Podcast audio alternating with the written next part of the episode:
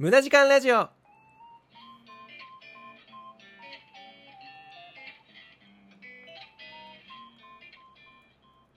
月20日火曜日時刻は0時になりました。こんばんは。アニメゲームを愛するオタクプログラマー略してオタグラマーの今瀬です。無駄時間ラジオ。この番組は人生において無駄な時間こそ必要な時間であるをモットーにお送りしております。さてこの土日土日月とななんだっけ？敬老の日だっけ？勤労感謝の日だっけ？いや敬老の日だったような気がしますね。月曜日がね祝日で休みだったので、まあ、多くの方は3連休だったんじゃないでしょうかね。まあ各有僕もね3連休だったんですがこの3連休に何しましたか？皆さん。僕はですね映画を見てきました。ワンピースのついに。ついにね、ワンピースの映画見てきましたよ。フィルムレッドね。フィルムレッドが公開された時に、もうね、あの、公開してすぐに見に行きたかったんですよ、僕。ただなんかちょうどその時に、ストレスで耳が聞こえなくなっちゃって、これちょっと笑いながら言ってるけど結構ね、あの、危なかったんですよ。突発性難聴って言って、ちょっとあの、ストレス硬すぎて、えー、耳がね、本当に水の中に入ってるくらいな感じで聞こえなくなっちゃって。これはちょっとさすがにまずいなっていうので映画を見れなくて。さらにその3日後ぐらいに耳が聞こえなくなって3日後ぐらいに僕コロナウイルスにかかってしまいまして。新型コロナウイルスね。にかかってしまいまして、まあ、そこからね2週間ぐらいずっと隔離されていたので、まあ、映画を見に行けるわけもなくかれこれワンピースのフィルムレッド映画が公開されてから1ヶ月ぐらい経つんじゃないですかね。もっと経ってるのかな？えっと、僕がね、コロナにかかったのが8月の24日だったので、違う、8月14日か。8月の14日だったので、まあ1ヶ月ぐらい経ってるね。多分その前ぐらいだった多分8月10日ぐらい公開だったんじゃないかな。なのでまあざっくり1ヶ月ちょいぐらい経って、ようやくワンピースの映画見に行ったんですけど、めっちゃ面白かった。まずね、まず最初にこれだけ伝えておこうと思いまして、ワンピースフィルムレッド、めちゃくちゃ面白かった。めちゃくちゃ面白かったっていうのを大前提としてこれから話します。そしてネタバレをめちゃくちゃしますので、もしまだ見てない方はえー、ブラウザバックで戻るなり、アプリを消すなりしてください。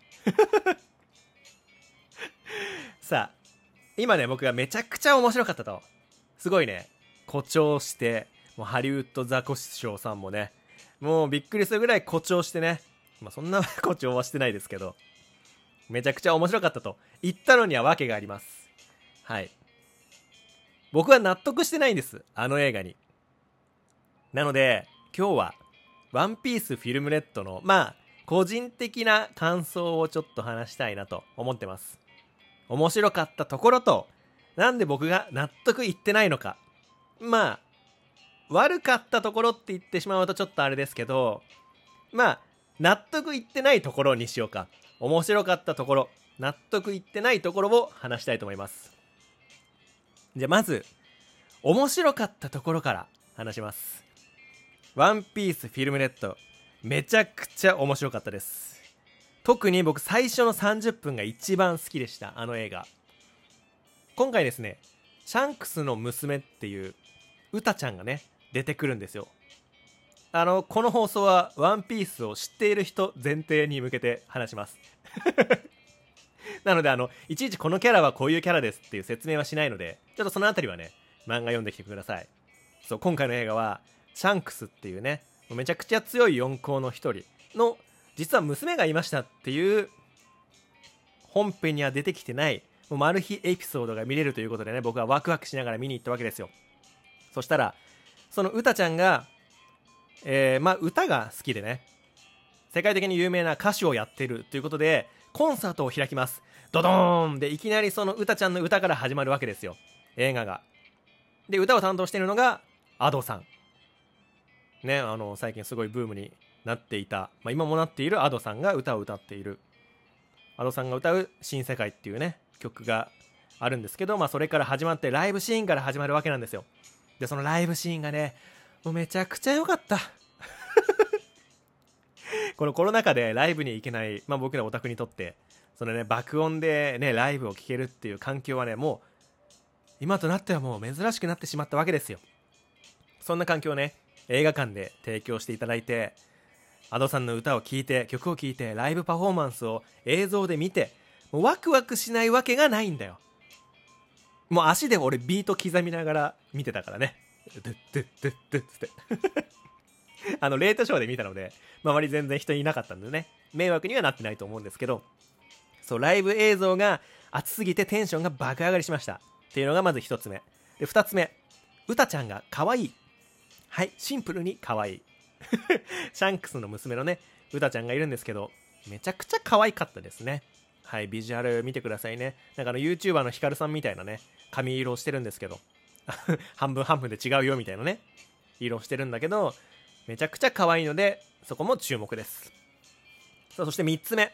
これ話の大体最後ぐらいになるんですけどえー、まあ麦わら海賊団のウソップですね。あの鼻が長い嘘つきのやつ。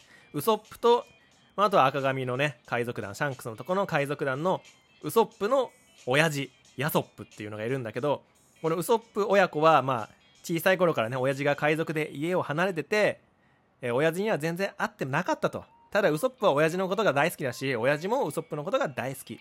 これはもうあの原作読んでる方アニメ見てる方はご存知だと思うんですが今回映画で、えー、2つの世界にまあなんやかんやあって2つの世界に分かれて戦うことになるんですね。現実世界と仮想世界みたいな感じで、まあ、正しくはなんか夢の中の世界みたいな感じなんですがその2つの世界から同じ敵を同時攻撃しないといけないみたいなところが、まあ、最後のクライマックスにありましてそこでウソップとヤソップ親父ですね。ウソップと親父が、えー、見聞色っていう覇気の使い手なんですよ。2人とも。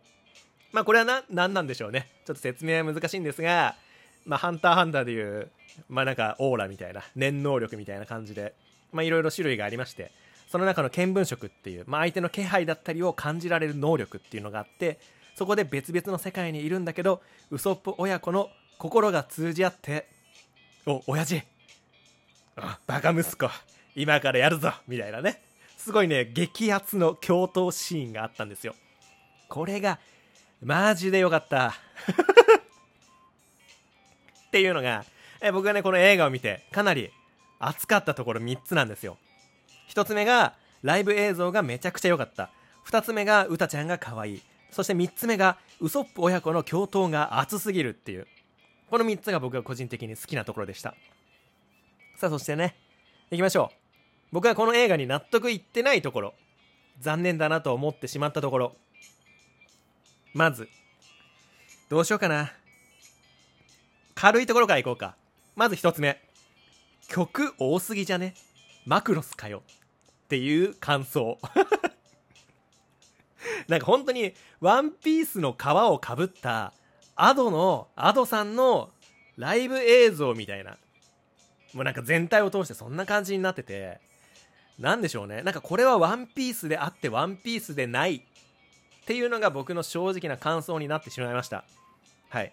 まあ、もちろんね、曲もめちゃくちゃ良かったし、今回の映画が歌がね、あの、メインのテーマになってますし、歌ちゃん、そして歌ちゃんが食べた悪魔の実が歌歌の実ということで、歌をテーマにしてるのはわかるんですが、いかんせん僕、アドさん全然知らないし、今までね、そのアニメで、その歌を歌ってきました。もうアニメでも有名なキャラですっていうのだったらまだわかるんだけど、ちょっと多すぎたかなっていうのが感想。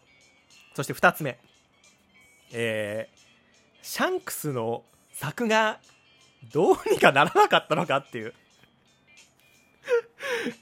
どうなんですかあれ。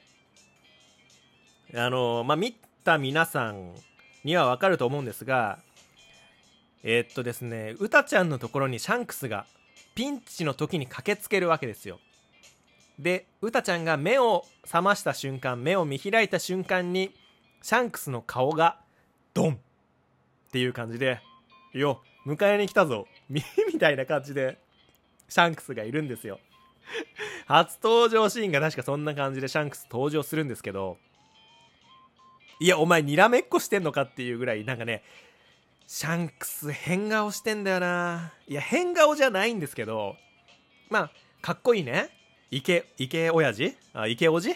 池おじのね、風格を漂わせた、かっこいいイケてる親父が確かにそこにはいるんですけど、ちょっとなんか作が崩れてないかっていうのがすごい気になった。もうちょっとシャンクスイケメンだったじゃないかな。なんか顔横に伸びてね。映画館だからかな。っていうのが僕の感想。さあ、そして3つ目。これが一番なんだけど、もう超絶ネタバレするんだけど、うたちゃんね、死ぬんだよ。この映画で。俺はそれがね、一番許せない。本当に許せなかった。あの、僕、ハッピーエンド大好き人間なので、可愛い女の子には死んでほしくないんですよ。さらに今回その、シャンクスの娘のウタちゃんが今後どう活躍していくのかみたいなのも僕はねすごい楽しみにして映画を見に来たんだけど死んだなんかもうただ殺すためだけにウタちゃんをこの映画のためだけに生み出したのかって思うとちょっとね僕はそこが納得いってないです、まあ、ただ今後のストーリーの展開にもねかなり関わってくるであろうフィガーランド家だとかシャンクスのね見聞色封じの破棄とかね、まあ、いろんなね情報が出てきたのでその辺りは今後も楽しみですね。さて無駄時間ラジオ今週はこの辺りで終わりになります。この番組は皆さんからのお便りを募集しています。お悩み相談から普通おた何でもお待ちしております。宛先は概要欄にありますのでそちらからぜひぜひよろしくお願いします。また YouTube にてゲーム実況今瀬チャンネルもやっておりますのでそちらもよろしくお願いします。じゃあねバイバイ。